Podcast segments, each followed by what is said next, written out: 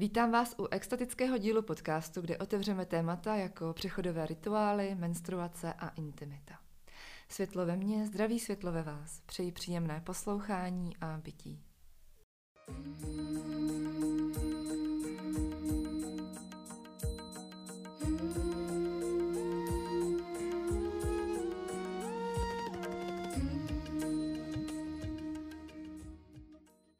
Spolu se mnou tu dnes sedí z mého pohledu naprostá super žena, ochránkyně lidských práv a zdravého těla i duše, dula, kněžka, spisovatelka, zakladatelka mnoha extatických online programů a také zajímavých projektů jako Žena v Zenu a Jsem žena. Prostě úžasná podnikatelka a současně také třínásobná máma Lilia Kousnoudenová. Lilia, vítej. Děkuji mnohokrát. Děkuji za pozvání. Mohla bych taky o tobě říct spoustu věcí. Každopádně velice ráda sleduju. Všechny aktivity jsou velmi krásné, jak ten obsah, tak ten content, takže mi velkou ctí. Děkuji moc. Já jsem tady upřímně říct, že jsem zde uvedla, si myslím, zlomek jenom toho, těch tvých rolí, které všechny máš.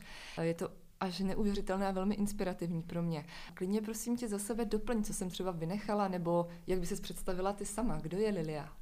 Já spíš možná doplním to nejdůležitější. Ty mhm. se zmínila je takovou kontroverzní formulku superžena, nebo co jsi ano, to řekla? superžena. No, tak já bych tohle hned chtěla uh, uvést na pravou míru. Já mám všude týmy. Je pravda, mm-hmm. že mám spoustu projektů, ať už jsou to projekty výdělečné, jako ty SROčka, Extatik, že jo, dovážíme šaty, šijeme šaty, šperky, nebo máme firmu přesně na online vzdělávání, že jo, která dělá kurzy.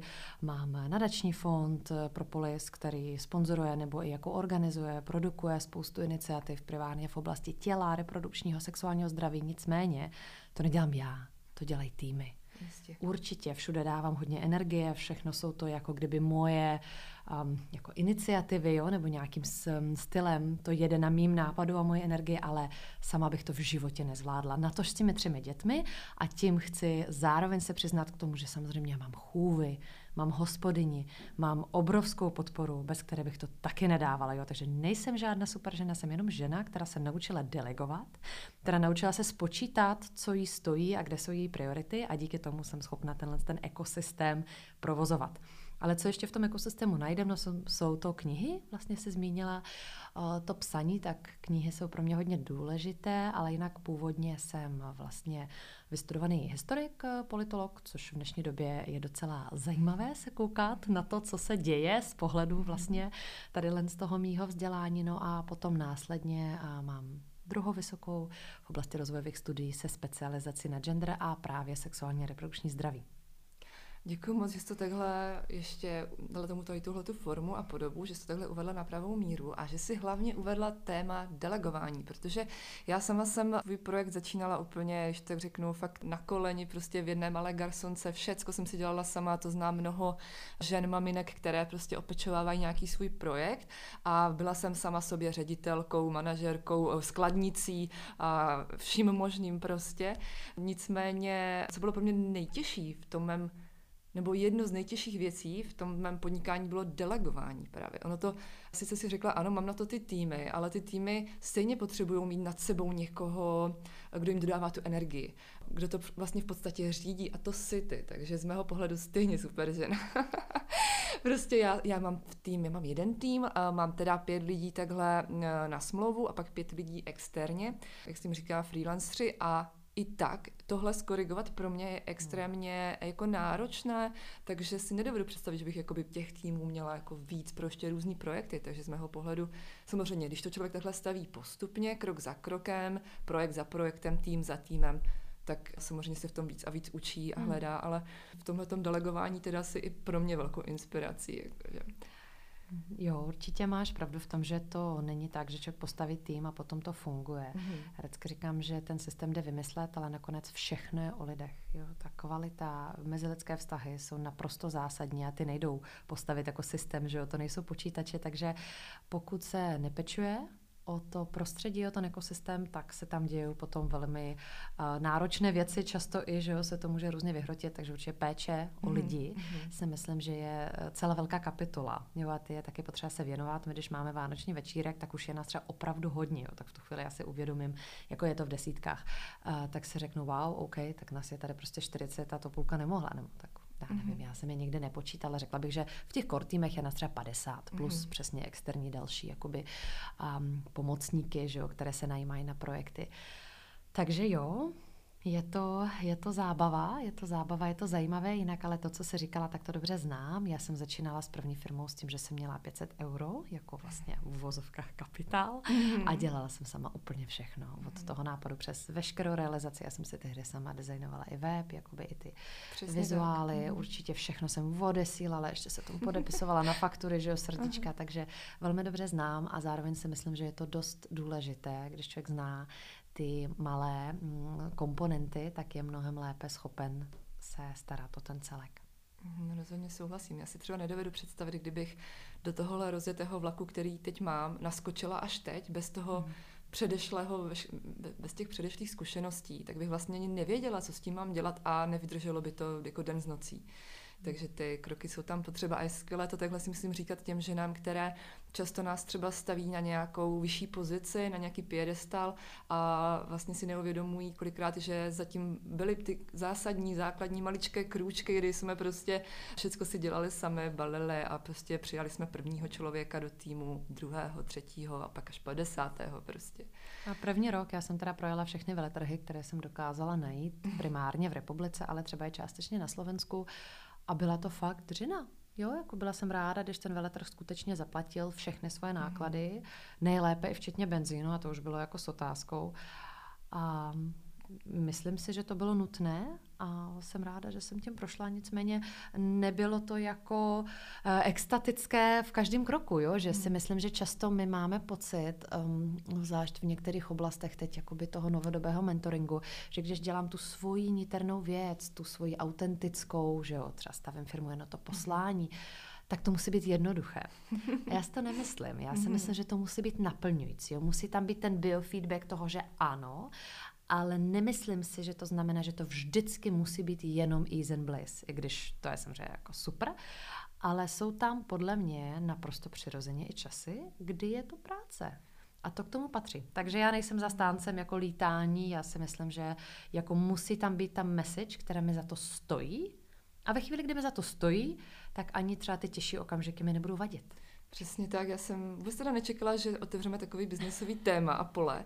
Nicméně myslím si, že to tak má být, protože přesně jak si řekla, já s tebou souhlasím. Já jsem před tímhle projektem měla několik pokusů o různorodé projekty a byly tam překážky. Vždycky jsou tam překážky. Jenomže čím se to lišilo od teď, je, že teď taky jsou překážky, ale teď mi to stále ten projekt dává smysl. Hmm. Něco hlubšího hmm. za těma mhm. překážkama a stále se mi tam ta vynaložená energie vrací. A nemyslím jenom v penězích, ale je to i tou zpětnou vazbu těch lidí, tím, že se můžu setkat s lidmi, jako si třeba ty. Takže se tam prostě jako furt nějak mě to jako vyživuje, to, to, eh, ten život toho, toho projektu. A v těch předešlých projektech právě to byly tam ty klacky pod nohy, ale mě to prostě vysilovalo. Jsem nebyla šťastná. A dokud si myslím, že jsme šťastní v tom, co děláme, tak jako i s těma překážkama je to prostě správně, ty překážky prostě tam jako patří. Jo já třeba nesnáším papírování a byrokracii, to jako teď já mám u toho sedět jak člověk, který by nějakou věc s papírováním udělal za pět minut, já prostě nejdřív pět minut nadávám, dalších pět minut se k tomu odhodlávám a pak to teprve začnu dělat a trvá mi to hrozně dlouho, ale jako je to potřeba dělat, mm-hmm. takže je to tak. Já bych možná se přesunula eh, k dalším tématům, které tady mám. Eh, já bych ráda pozdílela jednu krásnou zkušenost, nebo zkušenost vzpomínku a prožitek, kterou mám eh, spojenou s tebou. Mm-hmm. Bylo to letos na Healing Festivalu a já jsem po celou tu dobu neměla čas se dostat vůbec k těm prodejním stánkům, až úplně v poslední den jsem to tam v rychlosti oblíkla a zastavila jsem se ve stánku s mexickým oblečením a mexickýma věcma a zkoušela jsem si šaty. A ten stánek měla na starosti moc milá žena a z ničeho nic ona mě vlastně podávala ty šaty, tak jsme to tam jako zkoušeli. Ona celá zbledla, skoro zezelenala. Pak se začala úplně třepat. Říkám, jako co se pro boha děje, co jsem mi udělala. A já jsem viděla, že ty se vlastně přiblížila k tomu stánku a vlastně si tam šla taky něco koupit. No a ona vlastně byla úplně jako, jako mimo a byla nadšená z toho v podstatě, že tě vidí a že tam vlastně si v její blízkosti. A úplně z toho byla tak nadšená, tam se bylo úplně není bylo vidět, jak se tam mísí všechny ty pocity, že tomu ani nemůže věřit, že si za ní přišla. A vlastně já jsem vám tam udělala fotku, ty si potom odešla a ona mi pak pozdílela, že ty jsi pro ní v životě úplně jako zásadní žena, že jsi vlastně změnila život, že díky tobě našla sílu ať už to bylo odejít z nefungujícího partnerství, namířili úplně na jiné, jiné prostě životní poslání, vlastně na to poslání, které na ní v životě čekalo a že si prostě pro ní opravdu důležitá jako osoba a že prostě nemůže uvěřit tomu, že tam teď byla, no. A já jsem to všechno poslouchala, ona brečela, jo. Takže to bylo jako krásné pozorovat, jakou transformaci si vlastně v téhle ženě probudila. Třeba ta transformace by na ní čekala později, nebo ne, ale ty třeba pomohla k tomu, aby se to uskutečnilo. Vnímáš to, že skutečně takhle měníš těm ženám životy? Setkáváš se s tím? Já jsem hodně vděčná za to, že dostávám fakt hojně krásné zpětné vazby. Toto je trošičku extrémní forma, kterou popisuješ. Mě, to, mě se to taky samozřejmě velmi dotklo. Ten příběh, eh, který se odehrál na healingu, ale e-maily, zprávy dostávám poměrně dost často denně. A je to krásné, obzvlášť protože často jsou to takové zprostředkované zážitky v tom smyslu, že já vlastně nevím, kdo to video sdílí. Já nevím, kam putujou ty knihy, že jo. Mm-hmm. A přitom oni tady něco v tom poli dělají. A mě nesmírně baví, že vytvořím něco, co potom můžu vypustit a ono pracuje. Jo, ono pracuje v poli a třeba za 8 let za mnou někdo přijde v úplně jiném kontextu. Já nevím, v kontextu třeba filantropie v oblasti vážné hudby, jo, nebo v kontextu jako business mentoringu. A přijde někdo, a to se děje docela často, a řekne, já jsem před sedmi lety četla vaši knihu a udělala jsem něco. A třeba je to i úplně jiný kontext. Jo, na healingu to třeba čekáš, jo, ale mm-hmm. ve, ve film Harmonii to mm-hmm. pravidla nečekám. Mm-hmm. A tam se to děje taky. Takže tohle mě samozřejmě nesmírně baví a dává mi to velkou, velké odhodlání pokračovat, dělat věci, které třeba i vím, že jsou kontroverzní a vím, že za ní třeba i schytám, a nebo které nevím, že jsou kontroverzní a zjistím až v momentě, kdy to schytávám, že vlastně ta společnost to tady úplně nebere.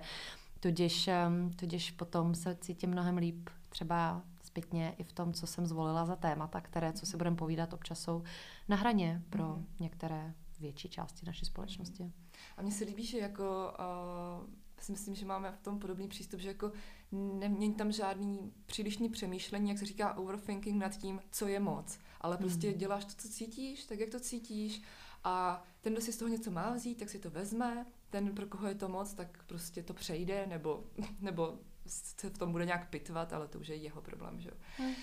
Um, tenhle ten podcast s touhletou sérií získává i nový název. Uh, ten název je No More Caterpillar, tedy už více ne housenkou. A proto bych mhm. chtěla směřovat tady tyhle ty uh, rozhovory více uh, jako transformacím, už osobním či jiným. Ty vlastně Stejně jako já, děláš i nějaké offline akce pro ženy. Mm-hmm. Takový jako sedíš v první řadě u toho, kdy se nějaká ta transformace u těch žen vlastně může spustit. Býváš svědkem něčeho takového? Ono to nemusí být jenom během toho víkendu nebo pobytu, ono to se může dít u těch ženách vlastně, já to tak pozoruju třeba během toho následujícího času, kdy ta žena integruje v sobě ten prožitek mm. z toho pobytu. Máš tam nějaké takové příběhy, se kterými se setkáváš? Tak samozřejmě, já dělám 13 let, že jo, kurzy, dělám desátým rokem teď začínáme vlastně roční výcvik, který má jako navazující ročníky pro kněžky, ceremonialistky, takže mám možnost pozorovat takové jako jednorázový příběhy. Dělala jsem spoustu jiných seminářů o sexualitě, o mezilidských vztazích, meziženských vztazích, vztahy, vztazích s rodiči, jo, vlastně jakoby více zaměřený na emoce, tak tam ty katarze třeba bývají opravdu velice intenzivní a mají být, jo, to je smyslem toho, toho kontextu, toho workshopu. No a nebo potom mám i spoustu příběhů, které sledují v rámci komunity, protože ty ceremonialistky, kněžky, my opravdu se snažíme nejen jim předat nějaký know-how, což je primární, a nějaký prožitek, což je taky důležitý. Já si nemyslím, že můžu vést já třeba dobře rituál čehokoliv, dejme tomu první menstruace, mm. ve mhm. chvíli, kdy já jsem ji měla vošklivou a nemám to zprocesovaný. Jasně. Nebo když já jsem zrovna v bodě, kdy se jako vošklivě rozvádím a teď bych měla mít věst svatební rituál, jo? že jakoby ten osobní proces je tam nesmírně důležitý, aby ta žena opravdu mohla být dobrou ceremonialistkou. No ale potom nejen to, my se fakt snažíme budovat komunitu a dělat si ten kruh čím dál větší, že jo, s každým rokem tam přichází nový a nový ženy, teď se to jako spevňuje těma dalšíma nadstavbama těch dalších ročníků Tudíž vidím ty ženy v čase, jo, pět, deset let a tam samozřejmě ty procesy jsou mnohem hlubší, mnohem zajímavější a nejsou lineární. To není tak, že to vždy jde jenom nahoru a vždy to jsou jenom krásnější a krásnější jako motily křídla, že jo, samozřejmě to spirála, takže každá z nás občas zažívá nějaký setback, jo, prostě mm. dva kroky dopředu, mm. pár kroků dozadu, něco se stane, je tam nejistota, je tam vzdor, je tam frustrace, tam bolest. Ty procesy jsou různý, samozřejmě ve finále ten vývoj je vždycky do krásy, ale občas si myslím, že potřebujeme projít jako velkou katarzi, aby jsme udělali další krok. Tudíž eh, ano, tudíž ano.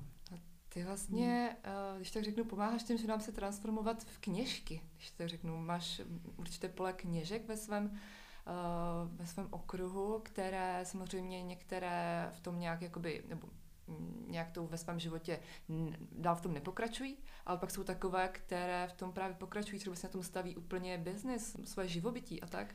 To jsou um, dva témata pro mě, že jedna věc je ta ceremonialistka jako služba, jako profese, mm-hmm. jo, takže vlastně jakoby školím někoho, aby mohl vykonávat profesi, aby mohl kvalitně poskytovat službu, Může samozřejmě to mít i jako opravdu svoje mm-hmm. hlavní zaměstnání, někdo to má jako něco, co dělá rád, ale jenom občas, že jo, k tomu třeba chodí do práce regulérně, někdo to integruje do své práce, práce obzvlášť třeba um, ženy, které dělají, nevím, ve zdravotnictví, jo, tak tam určitě, pokud je s umírajícím, tak veškerý, ty, veškerý to know-how kolem pohřebních rituálů a rituálu smrti jsou na místě ženy, které jsou důle a porodní asistentky, ty naopak velmi ve své práci začínají často používat rituály související s porodem. No to je logické, mm-hmm. že jo, každá má máme nějaké svoje specifické know-how. No a potom je ta osobní transformace. A co se týká té osobní transformace, tak já si nemyslím, že to je proces jakoby transformovat se do knižky. Je to pro mě, by to měl být proces a doufám, že tomu tak je. A jak dostat se sama víc k sobě? My z mé zkušenosti, my jako lidi, tím, jak jsme, jak vyrůstáme, tím, že se potýkáme, tak máme spoustu části sebe, které máme někde jako zamražené, zazděné, um, jako vytlačené mm-hmm. a žijeme jenom kousek sebe. A k tomu kousku ještě se často předěláváme jednu nebo vícero vlastně takových um, fake identit, které máme pocit, že musíme hrát aby nás ten svět přijal. Jo? Takže pro mě ten proces, kdybych ho měla zhrnout úplně tak jako k základu, je o tom si ty masky uvědomit. Strašně těžký, protože my jsme na ně tak zvykli, často nevíme, co je maska a co jsem já, mm. kde vlastně začínám já a co ještě ta další vrstva. A jak teda začít se nebát ty masky a to brnění trošičku alespoň si odendávat, aby začala prokukovat ta pravá tvář. A potom začít lovit ty kousky, které jsem zazděla. Mm, to pro někoho může být, nebo myslím, že pro mm. každého jako docela bolestivý proces. Určitě. Prostě si vůbec vědomit, mm. že nějaká moje maska je jenom fake nebo jenom nějaká poza mm. a opravdu se podívat sama sobě do té pravdivé tváře, to je jako jako klobouk dolů do tohle udělá, jakože sama vím, že je to prostě těžké. Mně se to vždycky takhle opakuje v nějakých uh, intervalech na podzim. Vždycky ten podzim tak pro mě takový prostě temnější a sama sobě vždycky musím postavit před to zrcadlo a říct si, tak co, jak si na hmm. tom. Hmm. Přesně a jak říkáš, to není jako jednou. Mm. To jsou cykly, to je mm. proces. Jo, něco voden dáme, tak se používá že metafora toho, té cibule, mm. že sundáváš další a další vrstvu, ale zároveň to není jako nekonečný. Ono jakoby potom je to subtilnější. Jo? Ty velké věci jdou na začátku a potom jasně je tam vždycky co dál zpracovávat, ale zpravidla jsou to subtilnější a subtilnější niance, takže zároveň je tam vlastně progres. Mm-hmm. Byť občas se zdá, že se točíme v kruhu, není to kruh, je to spirála. Mm-hmm. Když bych se měla zeptat přímo tebe, tak eh, máš v životě nějaké momenty, kdy jsi měla pocit, že se z té housenky vyklubal motýl a případně co to bylo za okamžiky? No, tak ty se zmínila, že to bolí. Mm-hmm. Já myslím, že většina, pro většinu z nás, nebo ještě o krok zpátky, já věřím, že je tady možná cesta učit se a růst opravdu primárně skrz radost a lásku. Jo? Mm-hmm. A nemyslím si, že bolest je nutná. A zároveň uh, kontextu našeho světa z pravidla to jde skrz tu bolest. Jo? A pro většinu z nás jsou to fakt katarzy, jsou to jako třeba i nehody, eh, těžké nemoce, které jsou potom ty velký podněty, proto mm. něco se změnit. Já jsem se pár takových vytvořila záměrně, z pravidla, když vím, že něco se chce změnit, ale úplně jako nevím kudy kam, tak eh, jdu na Vision Quest na Saharu. Mhm. Byla jsem tam na třech questech a ještě jednou na takový mini quest jako s manželem, tak to jsou velmi intenzivní a krásné pro mě příležitosti, kde fakt něco umře a dost to bolí, ale potom se něco nového zrodí a v tom je potom samozřejmě velká radost a energie, takže ten proces není zdaleka jen o bolesti, že ten výsledek je velice naopak nabíjející a osvobozující. No a kdybych si měla vzít svůj příběh, um, řekla bych, že ta moje, uh, ten můj první rok, dva, tři s Karlem, tím, že nebyly vůbec jednoduchý, vlastně byly jako v něčem natolik strašný, že jsem se v tom skoro ztratila, ale někde jsem pořád věřila, že to někam směruje. Jo? Mm-hmm. Že to není jenom o tom, že se to celý ponoří do bolestivého chaosu, které je úplně vlastně mimo, ale že to někam směruje. Rozložila se tam velká část mě. Já když se na sebe koukám, 2016, mm-hmm.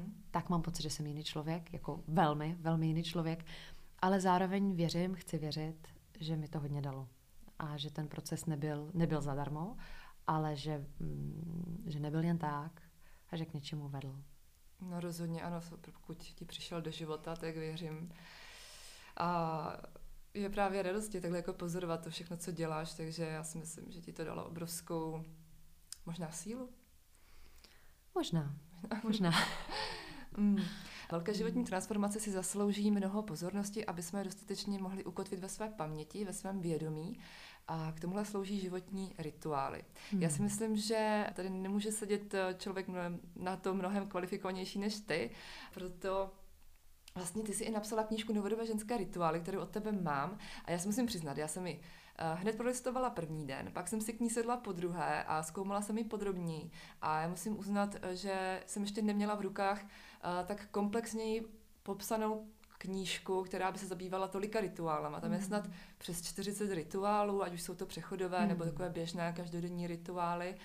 Prostě jakože za mě klobouk dolů. Jsem Děkuji. moc ráda, že tu knížku mám. Je, je to fakt úžasná, jako úžasná příručka, kde vlastně není to kniha, která se čte jakoby od začátku do konce, ale je to kniha, po které sáhnu kdykoliv v životě, kdy to potřebuju, v ten daný moment, kdy to je třeba. Takže za to ti moc děkuji. Jaký rituál se ti v životě nejvíce otiskl do paměti? Ať už to byl třeba rituál, který ty si dělala pro někoho, nebo ty si byla jenom součástí, anebo rituál, který byl pro tebe? Hmm. Krásná otázka, jenom k té knize, když jsi zmínila. Mm-hmm. Je to kolektivní dílo. Určitě jo, já ano. jsem to dala dohromady, podnětila jsem, spletla jsem spolu jakoby ty články, jo, nebo mhm. ty návody do knihy, ale je to tvorba, já nevím, 30, 40 žen a jednoho muže. Nezapomenout a, na toho muže. Zdeňka Webra. Zdeňka Webra, přesně. A, jo, tam je vlastně i, myslím, u každého rituálu nebo části napsaný, kdo to má na svědomí. No, jako o těch chlapech je tam míň, mm. ale um, přišlo mi to důležité to tam zmínit. Já jsem se, že rituály jsou pro nás opravdu nezbytnou součástí zdravého dospívání, že pokud chceme, aby jsme byli, aby samozřejmě potom naše děti byly dospělé, celistvé bytosti, které zároveň mají eh, zdravé, nebo aspoň potenciál pro zdravé komunitní vztahy, nebo pro zdravou komunitu, kruh kolem sebe, tak rituály, ať už ty víc komunitní, nebo ty více eh, soukromé, ty přechodové, jsou, jsou nutné. A ve chvíli, kdy chybějí, tak je to znát. A myslím si, že mnoho věcí, které se dějou v dnešní společnosti a které už se skoro považují jako za normální, třeba to, co se děje ve vztazích, jako dost rozšířené patologické modely, věřím, že kdyby oba ty jedinci, jak ta holka, tak ten kluk, by vlastně od začátku měli možnost si projít tou vlastní transformaci nebo nějakým tím dozráváním vevnitř a potkali se už více vědomně a nejlépe i v tom rituálním kontextu mm-hmm. té svatby, tak by to třeba mohlo vypadat jinak. K tím mým vlastním zážitkům pro mě velmi důležitý byl například rituál přivítání dítěte mé dcery, protože eh, jsme byli v situaci, která byla hodně rozvířená, obzvlášť to se týká rodinných vztahů, že jo, protože Karel se rozváděl, lítalo tam jako hodně opravdu brutálních jako obvinění, jo, mm-hmm. i u soudu a tak. Všechny teda byly smeteny ze stolu jako nesmysly. Mm-hmm. Tak jako.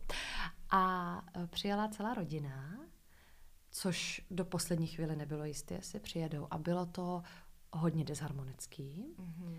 ale vlastně procesem toho rituálu, nebo já nevím čím, jo, ale prostě stalo se fakticky to, že proběh rituál a na konci to pole bylo úplně jiný. Mm-hmm. Bylo takové najednou láskyplné neříkám, že to bylo všechno najednou vyřešené, ale vlastně z té totální jako z toho chaosu a vlastně té animosity tam byla krásná sounáležitost a já jsem si říkala, tyho, ono to funguje. Jo, i v těchto uvozovkách extrémních případech, že to funguje, tak to byl třeba pro mě velký zážitek. Mm. A to mohlo být malé kolik? Hned jak, jako, malé, jak se narodila? Uh, malé bylo, to bylo 73 dny po narození přesně, mm-hmm. takže dva půl měsíce, cirka. Ono se to dá dělat. Um, u Sená to bylo 9 dní po narození, byl mm-hmm. úplněk. Mm-hmm. A to byl den, když mu opad eh, pupečník, což mm-hmm. jsem brala jako krásný symbol, že jo, to je Jasně. dobrý bod. A teď u syna jsme to dělali, u druhého syna jsme to dělali v šesti měsících, ale v podstatě podle mě kdykoliv od narození až po jeden rok je vhodný čas udělat přivítání dítěte. Je to tak trošku uh, varianta křtin pro lidi, kteří nepatří k církvi. My jsme si přesně jako nikdy jsem neslyšela tady tenhle ten rituál nebo tenhle ten název, ale my jsme prostě věděli, že chceme udělat něco jako křtiny, ale ne křtiny. Jasně, a no to je přesně ono. Tak jsme to nazvali zrozeniny a bylo to mm, přesně, mm. měla strelka 6 měsíců a našli jsme náhodou místo prostě někde u Jíčína v přírodě, um, oslovili jsme uh, kamarádku uh, Ašu a ta nám to tam prostě udělala, nachystali jsme mm. tam krásný prostor, všecko prostě uh, řekli jsme krásné slova, co jsme chtěli říct jeden druhému, mm. Estrelce, všem přítomným entitám a elementům a a je to pro nás teď tak jako ukotvené, že kdyby to nebylo, tak eh, vlastně já jsem, si, já jsem si tam v ten moment víc dokázala zvědomit, tu transformaci, že teď už si máma a mm-hmm. tenhle ten človíček už je tady od teďka fakt s váma mm-hmm. a prostě tak, jak spolu bude teď všichni tři žít a mi to fakt jako pomohlo si tom, v tomhle tom ukotvit, obzvlášť v tom prvním roce života toho dítěte a vlastně v prvním roce života mě jako matky, což je fakt pro mě náročný, no byl to pro mě náročný rok a myslím si, že pro hodně ženy jako těžký si v tom křeč, v tom kolečku, ve kterém najednou ta žena je uvědomit, co se vlastně stalo. Souhlasím, naprosto. A myslím si, že jak rituál přivítání dítěte nebo pojmenování dítěte, tak eh, předporodní a poporodní rituál, mm. obzvlášť pro ženu, protože to přivítání dítěte vnímám jako fakt křtiny, že je to o tom dítěti. Ta pozornost je na tom dítěti. A zároveň žena se zaslouží svůj rituál, protože její transformace, ty si říkala můj první rok jako máma, to je přesně ono, z ženy se vlastně rodí máma. A z mámy, která má jedno dítě, se rodí máma, která má dvě děti. To je zase úplně jiná mm. poloha. A můžu říct, teď jsem myslela, tak dvě, tři děti, to už není, je to obrovský rozdíl. Jo? Každý dítě přináší zase úplně jiný, mm. jiný přerod pro tu ženu a pro tu rodinu. Tudíž eh, myslím si, že ten poporodní rituál pro matku je taky velmi klíčový. Proto, abych se třeba i srovnala s tím porodem, co se stalo nebo nestalo, abych se srovnala s tím, eh, co, jak vypadá moje tělo, co zažívám, s tím, co to znamená pro mě, nebo s tím, co se děje v partnerství. Je to i příležitost poděkovat, pokud to teda doufejme, všechno dobře dopadlo, že?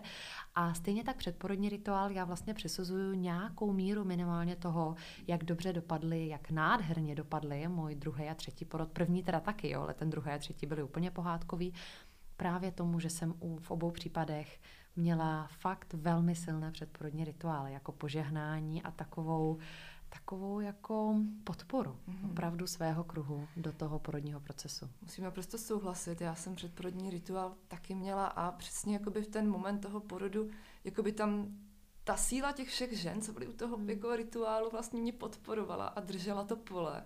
A abych já vlastně tam je fakt jako, je to tak křehký, je to, nebo každý moment při tom porodu je tak křehký, kdy ta žena skutečně může stát cokoliv prostě, ale že tam ta, ta síla ta, ta, toho hmm. kolektivu je přítomna, tak to pro mě bylo fakt jako zásadní. Nicméně, nicméně poporodní rituál jsem si nedopřála mm. a ani jsem ho nikdy podle nikoho nedělala, takže jsem ho nikdy nezažila, takže by mě možná zajímalo, jak může vypadat takový poporodní rituál? Samozřejmě rituály, já si myslím, že nemají jakoby striktní pravidla, které je potřeba dodržovat, že každý si vždycky může dělat podle sebe, mm-hmm.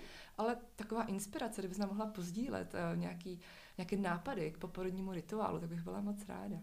Určitě, um, určitě, jednak samozřejmě je to v knize, to je jasný, mm-hmm. ale i, jak říkáme v knize, ono je to jenom kostra a ta kostra je tady od toho, aby si ji každý přizpůsobil svým vlastním potřebám nebo potřebám té ženy, pro kterou to dělá. Takže já velice ráda vycházím ze živlu, jednak protože z toho je tvořena naše realita, že jo, hajn, voda, země, vzduch, taky protože většinou to nikoho neuráží, ať už ty mhm. lidi mají jakoukoliv víru, nebo třeba se schází lidi z různých že jo, směrů duchovních, tak živly jsou pro všechny taková docela přirozená, jasná věc. My třeba na pojmenování mého syna, tak jsme měli dvě kmotry, jedna je buddhistka praktikující, jedna je židovka praktikující a kmotry jsme měli jednoho ateistu a jednoho velmi věřícího katolíka.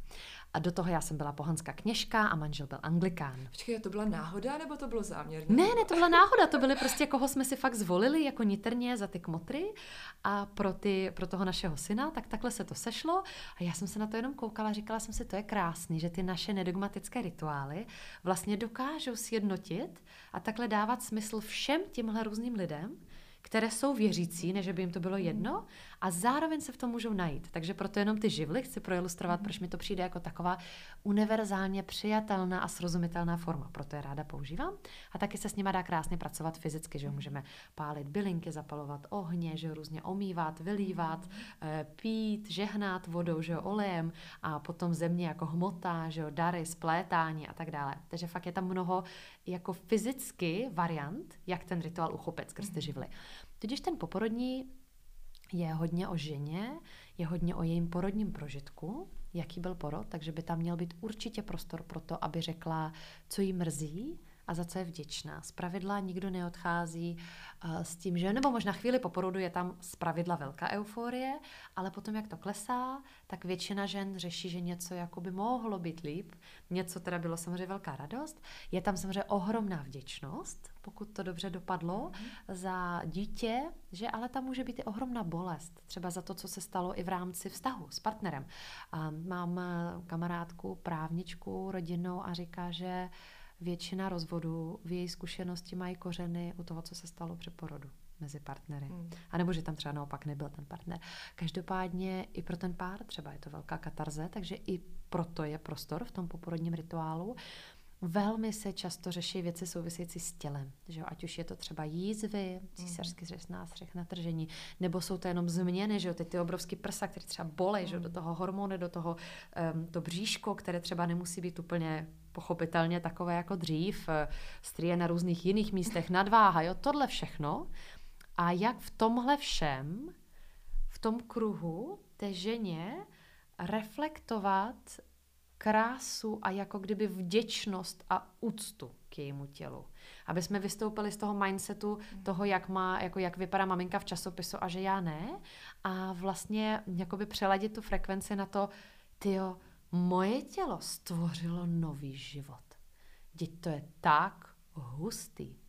Děť to je vlastně úplně neuvěřitelné. Zázrak prostě. Já jsem si je to zázrak. Pořád, že to je zázrak, že prostě to no. dítě vyroste v tobě, je zdravý a ty ho ještě porodíš.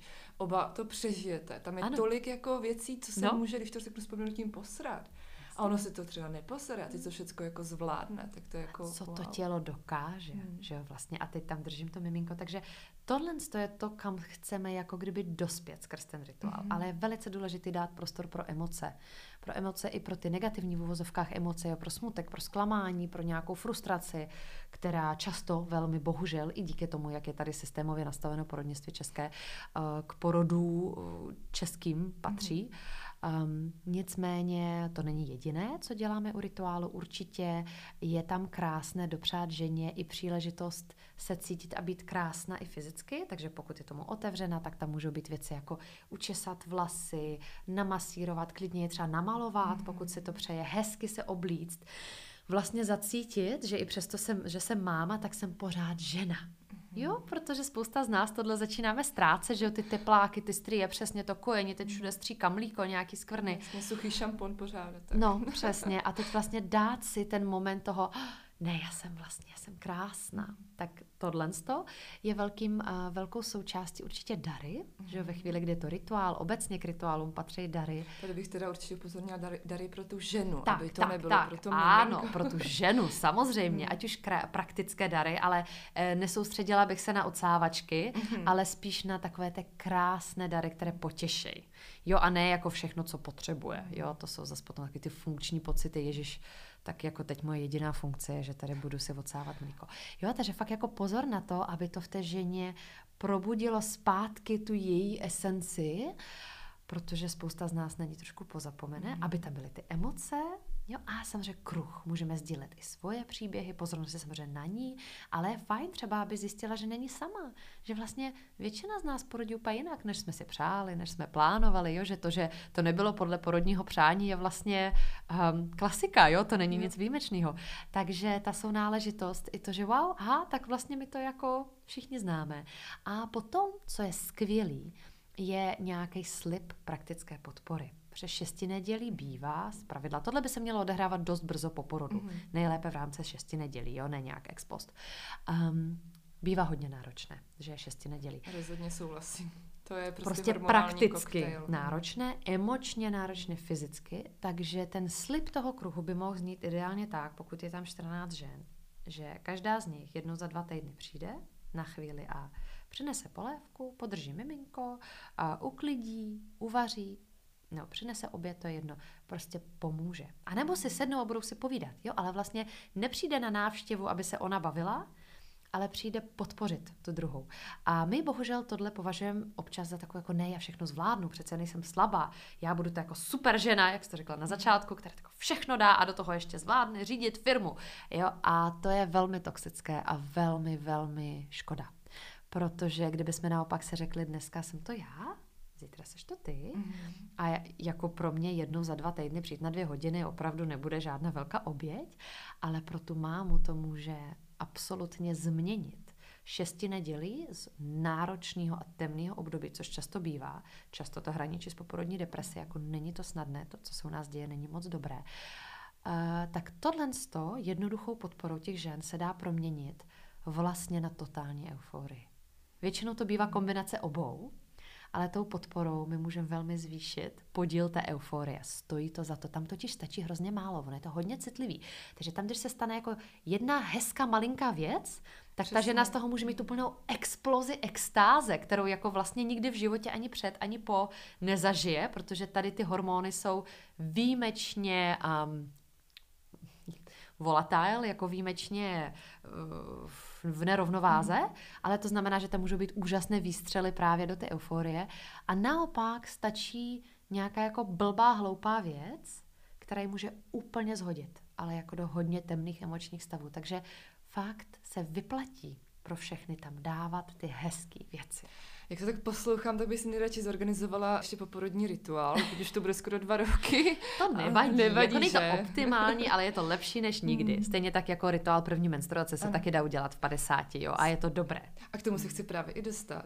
Ještě bych chtěla říct, že přesně jak si říkala, to období toho šesti nedělí, tak extrémně křechou, křehonké. Prostě já vždycky mm-hmm. říkám tomu, tomu muži, uh, prosím tě, ať už to žena udělá nebo řekne cokoliv, tak jenom prostě odkývej to, buď tady pro ní, buď tady ta podpora, je to všechno velmi křehké, ale já teda musím uznat, že můj muž, nebo můj partner, tím, že byl u toho porodu, tak já bych skoro mohla říct, že eh, je to Jirka, kterého bych teď, jakoby, jak ho teď znám, tak jako můžu ho označit jako Jirka před porodem a Jirka po porodu, protože mm-hmm. mě se s tím porodem vrátil vlastně nový muž. On mm-hmm. jak to tam mhm on tam nebyl jako nějaká pasivní jednotka, která tam je, protože ho tam chci a která sedí v koutě a čeká, než mu dají do rukou to dítě, ale skutečně byl jako aktivní jednotka, neustálá podpora. Mm. Samozřejmě byla to hmm. velká značná práce Duly, která ho uh, naváděla, řekla mm. mu, hele, tak hmm. teď vezmi do té polohy, udělejte tohle a tamto.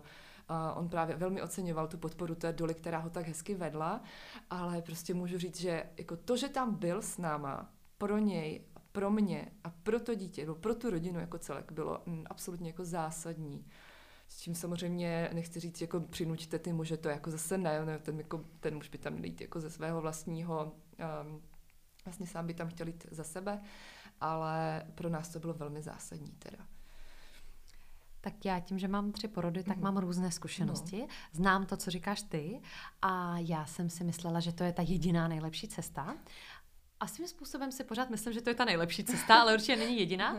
A musím říct, že já třeba od toho prvního porodu jsem odešla i s pocitem, že nebo odešla, žiju od toho porodu s pocitem, že když by ten můj ex-manžel tedy už uh, snad udělal asi cokoliv, tak pořád k němu budu cítit neskutečně hlubokou úctu za to, co se stalo u porodu.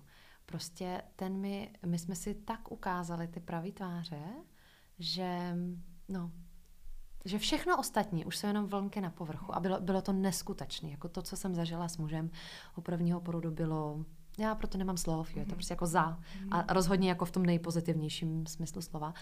A potom naopak u těch eh, dalších porodů jsem zjistila, že tam to bylo hodně o mně. O tom, že z toho, jak jsem byla naopak natěšena, že to bude to naše společné, tak jsem se to musela vzít celé pěkně zpátky a říct si ne, prostě já tady nemám, jasně, jako nemůžu dát tu část, jako kdyby toho procesu tomu druhému a musím fakt porodit i já. Jo, ve výsledku je to jako mm. o nás, že jo? nebo mm. o tom našem tělu a tom miminku. Já jsem taky v té úplně nejposlednější momentu, kdy už jsem prostě nevěděla, co mám dělat. Myslela jsem si, že s další kontrakcí prostě zemřu. Mm. Tak jsem se tomu podala a říkala jsem si, začala jsem mluvit tomu miminku a říkám, hele lásko, prostě teď už uh, doktoři udělali, co mohli, uh, Dula udělala, co mohla, tvůj táta udělal, co mohl, už je to jenom na nás. Ve výsledku mm. je to jenom na nás. Mm. Prostě musíme jít teďkom, už porodíme a na tu další kontrakci byla venku, jo. Ale mm. jak říkáš, prostě ve výsledku potom je to, je to o nás.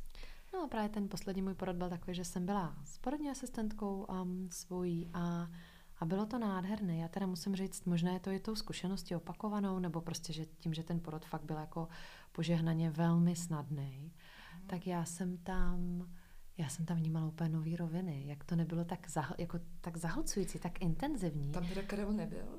Nebyl, já jsem ho poprosila odejít právě na tu poslední, jakoby na tu kritickou hodinu. Nefungovalo nám to v páru vůbec, takže jsme byli s tou porodní asistentkou. Um, ale tam třeba byly takové momenty, že jako kontrakce, že potom ta pauza. A teď v té pauze já jsem cítila, jak ten malej se vlastně zapře nožičkama a hlavou jakoby, jako vlastně cíleně hlavou jde tlačit, že jo, aby se rozšiřoval čípek, že jo, jako na to otevření. A to bylo třeba něco, co myslím, že v těch předchozích porodech, tím, že jsem vždycky byla v té jako v té intenzitě toho, že ježiš, jako co se děje, že se to děje. A teď jsem byla hodně klidná, tak jsem se tam všimala takových detailů a bylo to pro mě velmi fascinující a krásné. Být hodně v těle, jakože hodně mm-hmm. přítomná v tom těle, že si tak, takovýhle jako věci vnímala. Jak... Tak ono je to jako cítit no. dost, jenom člověk nesmí být, nebo nesmí být, prostě když ne, um, když jsem, ne, nebyla jsem v té intenzitě, takže jsem cítila ty vlastně ty detaily a byly velmi krásné, byly teda velmi krásné.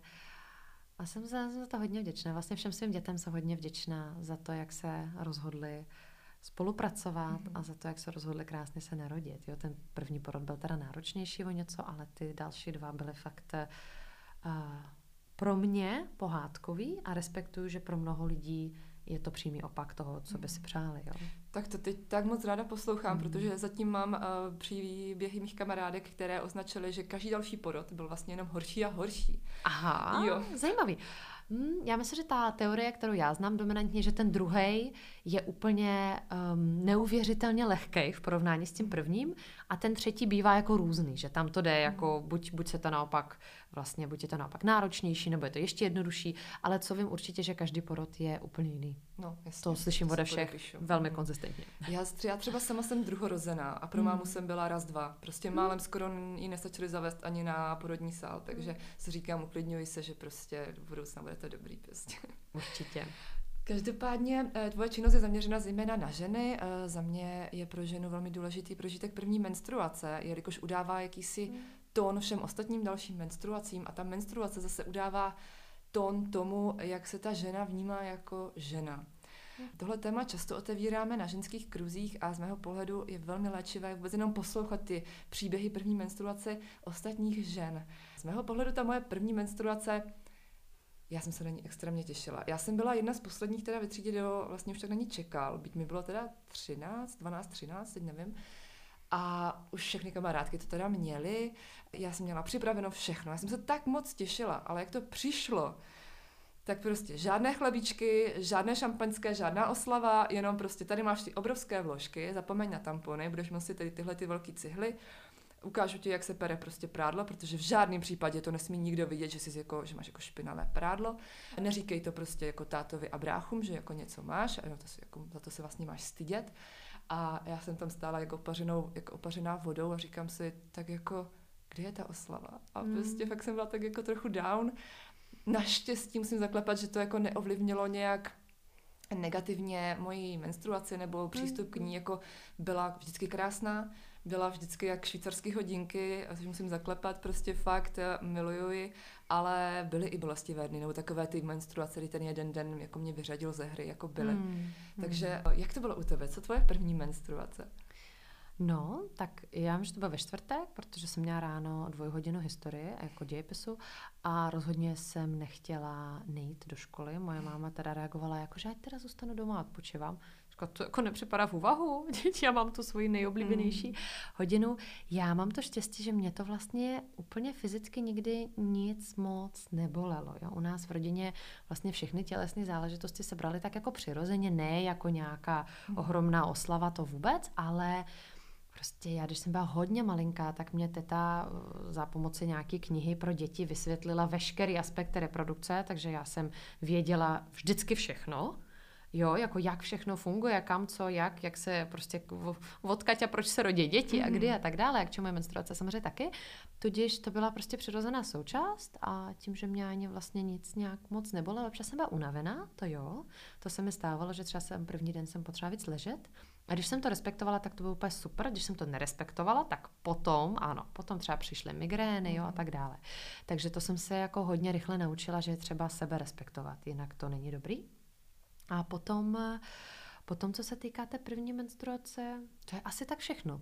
Ale já jsem nic nečekala. Já jsem nečekala oslavu. Hmm. Já jsem byla za to jako asi jako ráda, ale zároveň zároveň jsem to prostě brala jako dítě, jako jasně, tak já jsem jedna. Ty jsi čekala vlastně? Já, já jsem jedna z pěti sourozenců hmm. a všechny ostatně jsou hodně mladší, takže já jsem vlastně prožívala pasivně ty těhotenství, i ty porody, to kojení té máme, jo, takže myslím si, že moje informovanost o ženské reprodukci a plodnosti byla fakt jako dost nadprůměrná vždycky.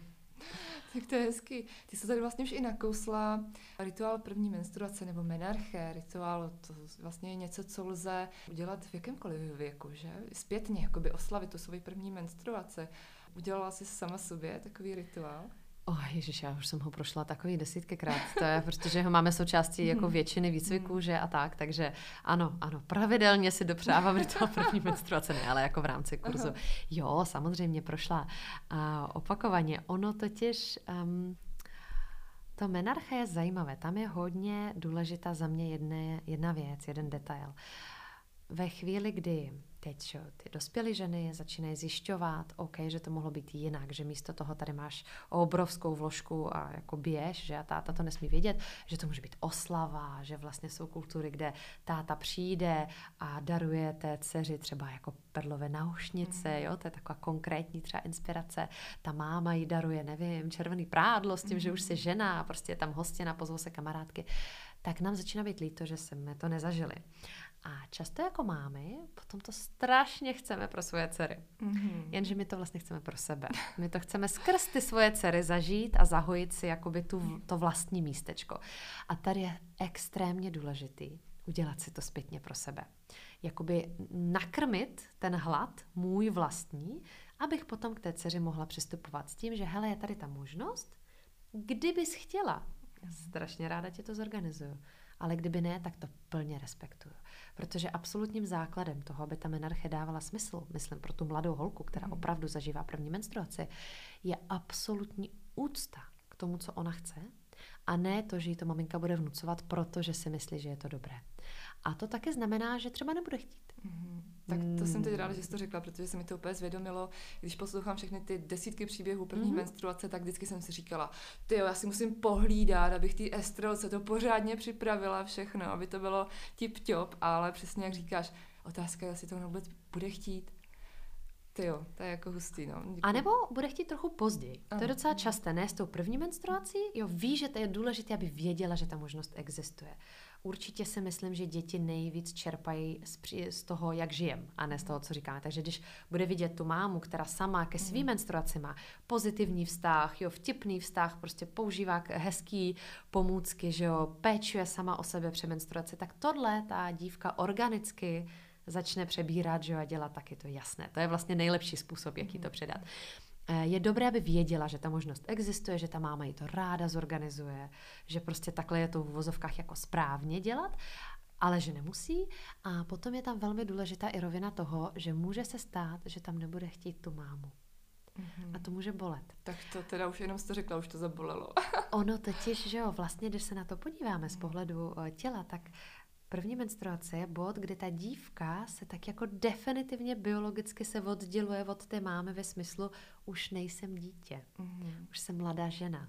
A najednou už jste starší žena a mladší žena, mm-hmm. starší plodná žena, většinou mladší plodná žena a vlastně jako kdyby ta hierarchie se posouvá. Takže je v tom vlastně krok pryč od té mámy, v tom jako zdravým, mm-hmm. dobrým smyslu mm-hmm. slova. A to může znamenat, záleží samozřejmě na vztahu, že vlastně pro ní bude mnohem lepší a jednodušší, když to bude nějaká teta, hmm. která ji to zorganizuje. A velmi často vlastně naše děti mnohem radši řeší ty svoji intimnosti s nějakou tetou s kamarádkou mámy, mm. se skutečnou tetou, se starší ségrou, já jako starší ségra. Jo, třeba můžu fakt svědčit, že to tak je. Přitom vím, že mámě by to nikdy neřekli, kdyby měl někdo zabít, jo, jakože... A přitom mámě by to asi jako nevadilo, nebo... Mámě by to určitě nevadilo, Ježíš Maria, máma by byla poctěna, mm. ale myslím si, že je naprosto přirozené, že ty dospívající mladí lidi spíš chtějí sdílet s někým, kdo není takhle úplně intimně v jejich jako kdyby soukromí, mm ale naopak s někým trošičku bokem. Takže tohle je hezky brát v potaz, že to může být ta teta. Že ta máma třeba nebude nutně automaticky muset hrát tu hlavní roli. A, a prostě tohle také respektovat. No vůbec, mm. naopak. To je, jako vlastně je to dobře. To není známka, že nemiluje. To je známka toho, že se začíná trošičku stavět do té nezávislosti, jako by kdyby na svoje vlastní nohy a to je v pořádku. Samozřejmě, když tam ta máma je, když tam tu roli má, tak je to velice mm. krásné ale jenom tak jako podetýkám, kde jsou ty potenciální kolize toho, že je super, že v dnešní době se rituál menarche obnovuje, čím dál víc ho vidíme i u těch mladých žen, že jo, nejenom, že se dělá zpětně, ale jako na co se dát pozor, aby to opravdu bylo v plné úctě a aby to nebylo kompenzační, aby to fakt bylo pro tu dceru, ne pro tu mámu. Máma, ať si udělá svůj. Najdeme tady tento rituál taky v knize Novodobé ženské rituály. Je samozřejmě, skvělý. samozřejmě. Uh, takže vlastně si každá žena případně může udělat i sama ten rituál, anebo je hodnější dělat ho ve skupině? Já myslím, že je hezčí mít tam ten ženský kruh. Hmm. Kruh amplifikuje, podporuje, že jo, může nám něco reflektovat, drží pole. Takže mm, aspoň tr- takový malinký kruh si myslím, že je fajn, nemusí to být 50 lidí, jo, když tam budou čtyři kamarádky, tak to je super. Můžu si to udělat sama pro sebe, ale ten kruh, eh, ten kruh si myslím, že je lepší. Mm, já si taky myslím, já, ale co se, čím se jako setkávám je, že ty mm. ženy třeba řeknou, jo, já bych si to už dávno udělala, ale ty moje kamarádky, při, s nima ne, mm. já bych se hmm. před nima styděla. Přesně mm. to něco, jako si říkala s tou mámou. Radši jo, jdou za někým, koho neznají tak moc. A mnohem raději si to udělají třeba se ženama z retreatu u mě, co byly, mm-hmm. které nikdy předtím neznali. Mm-hmm. Jsou to pro ně v podstatě cizí osoby, kromě toho jednoho víkendu, který spolu prožili. A udělají si něco tak jako hlubokého radši s nima. Takže vlastně a myslím si, že i v dnešní době už je spousta příležitostí najít si takovouhle um, uh, anonymní skupinu prostě žen, uh, vyhledat nějaký takový, já nevím, workshop nebo prostě mm. pobyt, kde ty ženy se tady tomuhle věnují. Možná, že i tvoje hmm. knižky něco takového poskytují. O, samozřejmě, určitě naše, naše knižky ceremonialistky nabízejí, většina z nich, rituál první menstruace na kurzu ho samozřejmě děláme, spousta z nich dělají třeba jakoby Moon Lodges, že jo, měsíční chýši, mm. kde součástí je právě rituál první menstruace. Nicméně já myslím, že ten klíč není ta anonymita, ale to, že to pole je vyladěné. Mm. Že pro spoustu z nás říct, hele, já chci rituál první menstruace, tak vlastně se stydí, že bude divná že ty kamarádky řeknou, Ježiši Maria, co jsi to zase přečetla za ezo bullshit. Prostě jo, vlastně je to něco, co není v naší kultuře. My jako nejsme tady matrilineární kmen z Himalají, který to prostě generace po generaci po generaci dělají a je to normální. Že jo, my to jako znovu objevujeme a zatím je to minorita žen, no, které to považují za dobré a normální. Takže samozřejmě, že něco intimního, delikátního a zranitelného já chci prožít v kruhu žen, o kterých minimálně vím, že chápou, proč je to důležité, chápou moji potřebu a plně mě v tom podporují. A ne, kdy musím řešit, ježiš, co ona o mě potom bude říkat v práci. Mm. A nebo ježiš, co ona si teď o mě budou myslet. Jo, tohle je určitě kontraproduktivní. Proto ten workshop nám poskytuje příležitost jako kdyby sladit to pole a proto taky v těch rituálech často to začíná všechno tím, že funkcí kněž, té kněžky ceremonialistky je mluvit s tím kruhem a vlastně, aby ten kruh se sjednotil v záměru. Proč jsme tady? Proč je tohle dobrý dělat? proč to dává smysl. Aby všichni do toho mohli jít s tím, že ne s tím, že ježiš, to je nějaký divný, ale dobře, no, ona mě poprosila, ale s tím, že wow, tohle je super, no tak já velice ráda ji podpořím, protože mi to dává smysl.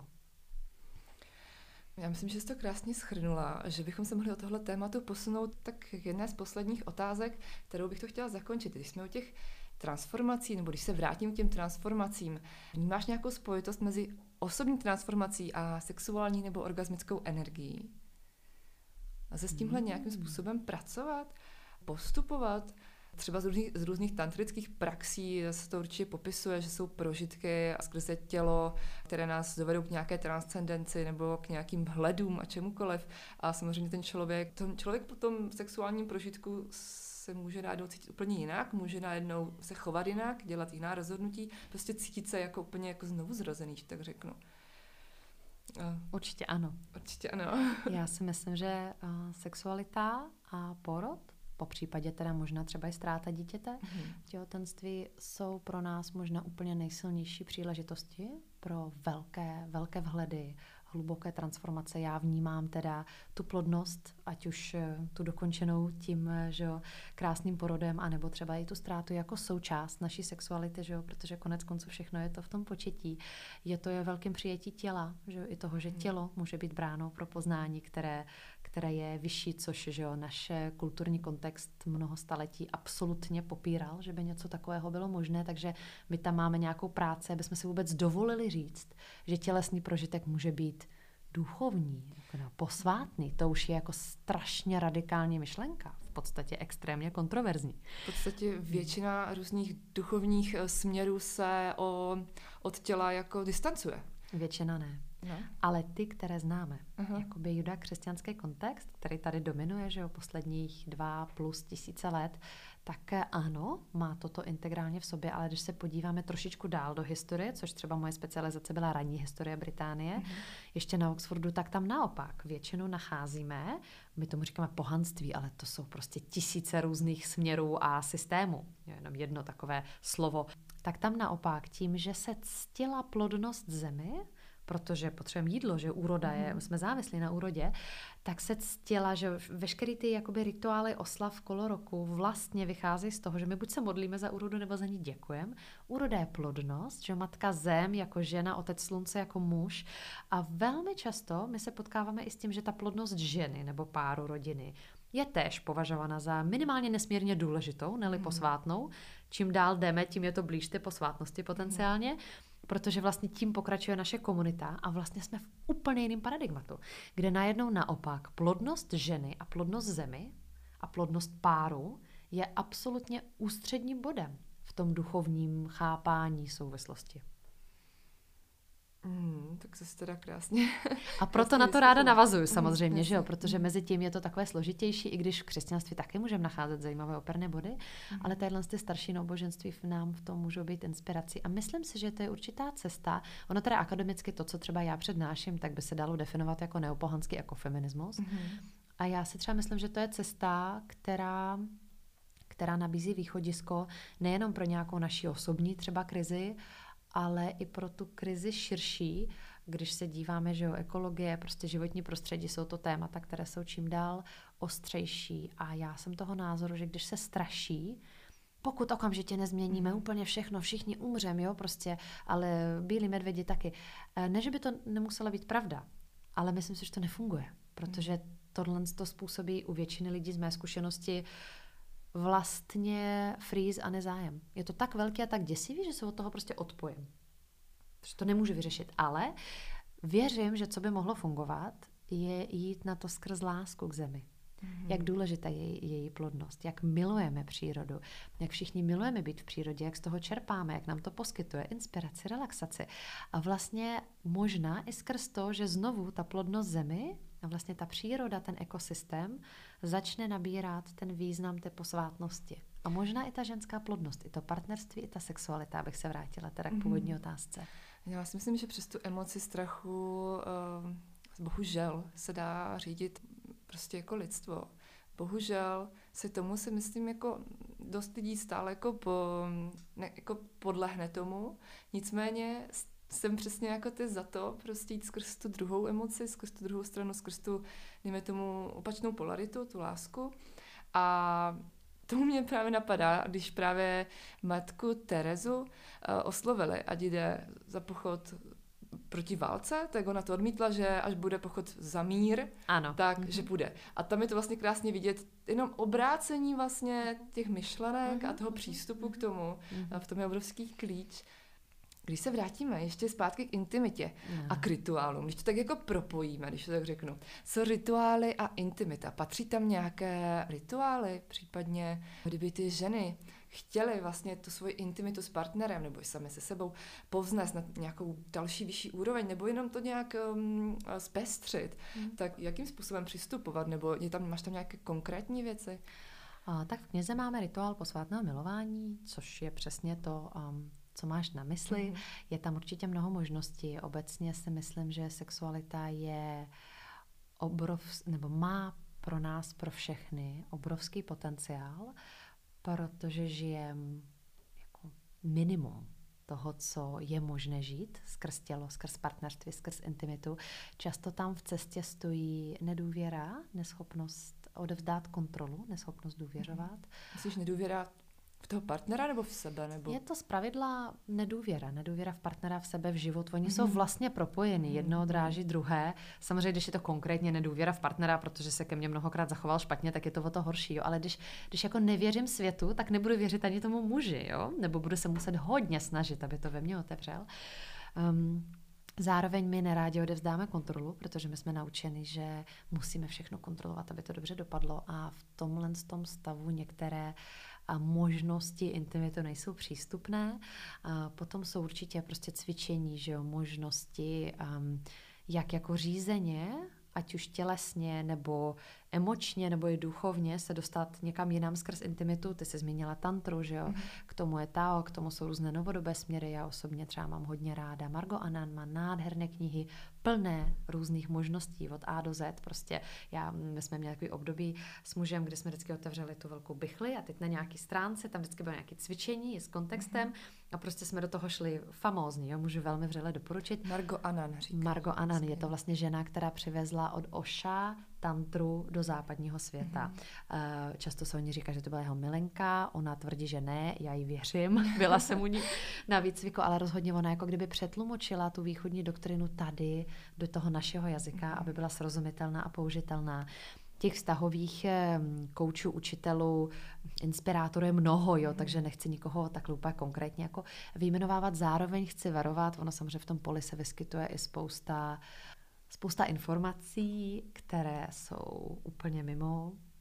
A je podle mě potřeba hodně důvěřovat sobě. Když mě něco inspiruje, nabíjí, láka, tak to vyzkouším. A když něco vypadá super, ale mám z toho takový fakt divný pocit, mm. tak bych šla od toho pryč. Protože je pravda, že na tom internetu kor v oblasti sexuality je možný najít eh, Kde všechno. ano, úplně všechno. Mm. A ne všechno chceme. Mm, vracíme se, se k tomu prostě dostat, dostat se do toho svého nitra a tam hledat tu pravdu v podstatě. Ten pocit takový, to se těžko vysvětluje asi slovy, nebo asi proto ani neexistuje slovo, nebo nějaká vnitřní intuice prostě. Mm. Prostě dát tady na tohle. Že tělo je skvělý kompas. Přesně. A to, co cítím, je v těle hodně relevantní. I mně se rozhodně vyplatilo mnohokrát v životě poslechnout. A když jsem v těle měla fakt divný pocit, to neznamená, že to jako nesmím udělat. Ale minimálně to varovný signál zastavit, zamyslet, proskoumat znovu a něco se tam děje. A občas je důležité tím projít a bude z toho ta transformace, mm-hmm. jo, ten motýl. A občas je důležité říct, aha, tak to ne ale vím, že pro mě je to prostě červená žárovka a nestalo, nestalo se mi, že by se rozsvítila na prázdno. Mm-hmm. Jo, to taky souhlasím. Přesně jak jsi říkala s tou menstruací, když jsem neuposlechla, cítila jsem jakoukoliv bolest a jela jsem na 100% i přesto, tak mi to potom tělo vrátilo. Mm. Prostě to tělo poslouchat je, je základ. základ. um, Chylíme se k závěru. Prozrať nám prosím, co v budoucnu teď můžeme u tebe čekat a co chystáš, co plánuješ. Tak když jsme u těch rituálů, krom té knihy, kterou jsme zmiňovali, tak teď jsme měli v pondělí, a tak teď jsme měli před měsícem, mm-hmm. tím pádem v tom ledu. Teď jsme měli před nějakou dobu vernisáž, kde jsme představili další kapitolu projektu Jsem žena. Ta kapitola je trošku neobvyklá, protože jsme se odvážili jít do tématu ženy, historické teda postavy, a v rámci Evropy, které měly nějakou roli v církevní anebo jiné a spirituální hierarchii, nebo třeba i v rámci komunity. Některé za to byly upáleny inkvizicí, některé byly kanonizované a jsou svatý, ale vlastně chcem si ukázat, že ne, že žena do duchovních rolí nepatří, anebo nepatřila, ale patřila a těch variant je mnoho jak. Jo, takže máme tam fakt jako od těch svatých, po bylinkářky, léčitelky, přes porodní báby až k velkým královnám, které zároveň věštily jo, a tak dále. Takže taková paleta různých eh, inspirací. Si myslím, že ty příběhy jsou hodně silný, odvážné a inspirující. Jsou tam třeba žitkovské bohyně, mm-hmm. svata Williamína, jo, což je hustý příběh. Kdo ji nezná, většina lidí neznají dcera Otakora druhýho, jo, takže taková fakt výjimečná česká postava. No a mm, na to konto jsme nafotili nádherné fotografie, z toho budeme tvořit eh, diář, knihu, taky vyjde kniha o evropských hrdinkách, která ne duchovního charakteru, ale v jiných profesích. Jsem žena, jsem Evropa, takže ta už je na spadnutí. Kniha o Butánu, mm-hmm. takový náš vtipný cestopis mm-hmm. s kolegyní, která tam vede treky veterinářkou, plný osobních prožitků. Trošičku si říkám, ty, jestli jako jsem to nevzala moc osobně. Uvidíme, uvidíme, trošku se toho bojím. Tak si nalákala hodně lidí.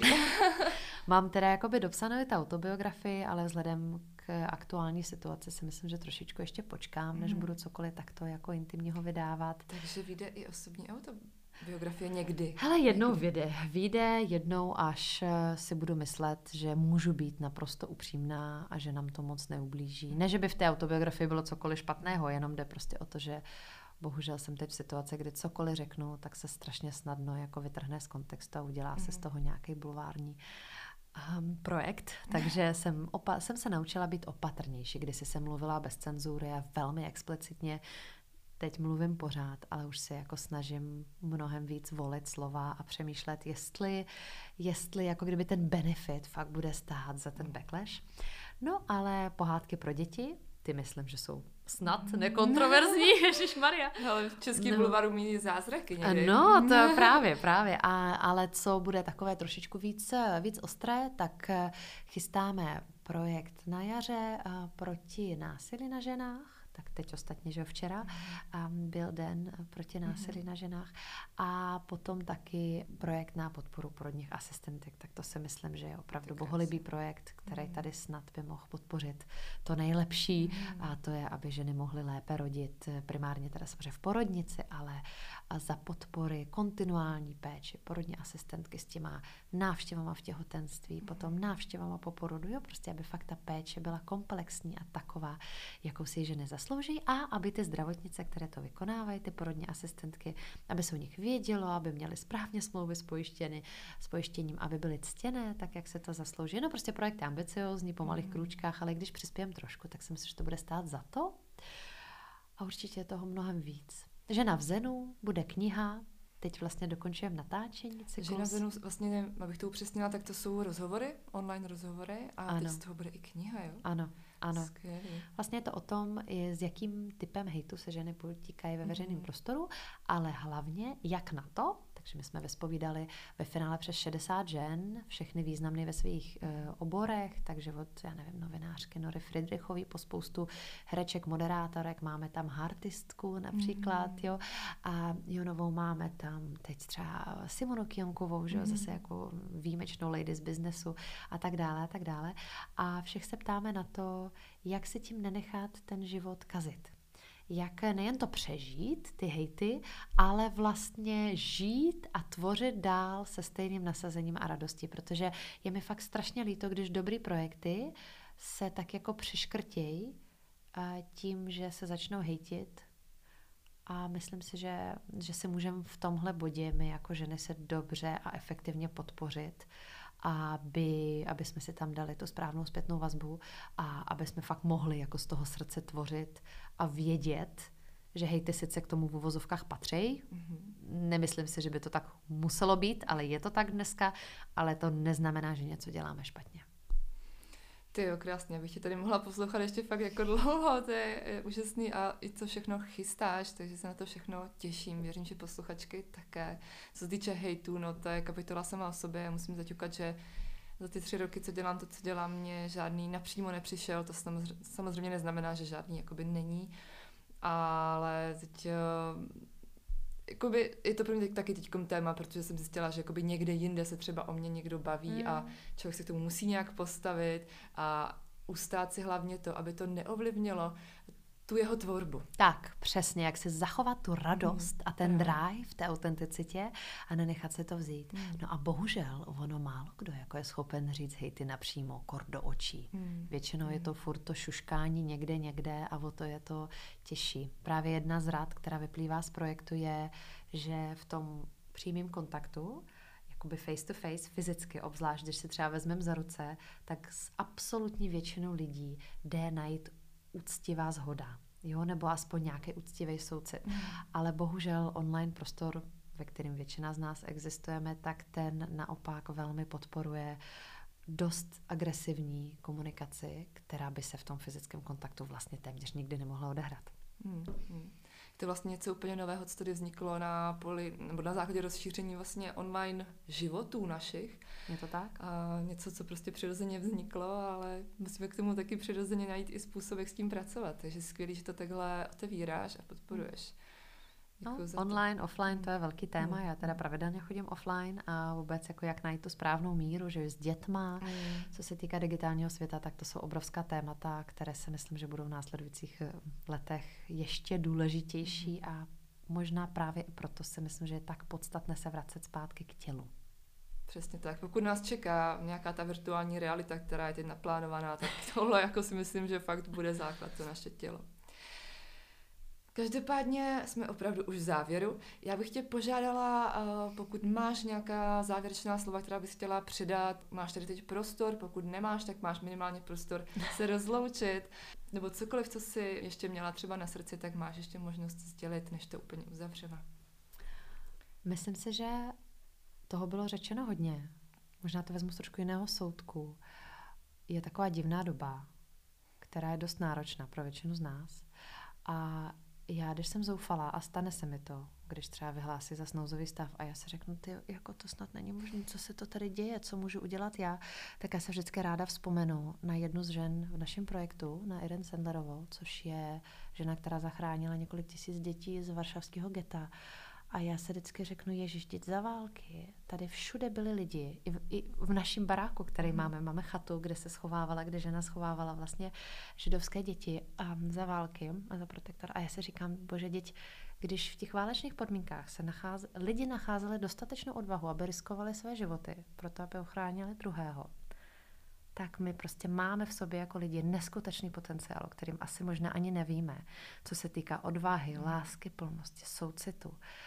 A to mě vždycky hodně pomáhá nezoufat a dívat se zpátky do té historie, jsem historik, mm-hmm. abych vždycky našla naději, že lidstvo se dostalo z takových neuvěřitelných průserů v minulosti, že věřím, že i tenhle průser zvládneme. Jenom doufám, že nebudeme potřebovat, aby ta pružina se stáhla ještě víc a ještě víc, ale že dokážeme už jakoby jo, mhm. se do tého motýla přerodit kolektivně s co nejmenší bolesti. A jako věřím, že je to na spadnutí.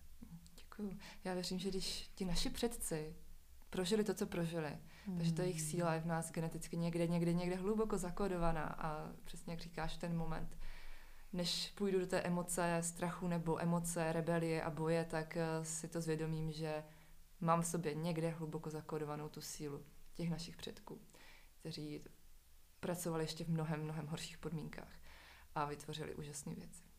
Souhlasím a držím nám palce. Ať jsme v úctě, v lásce.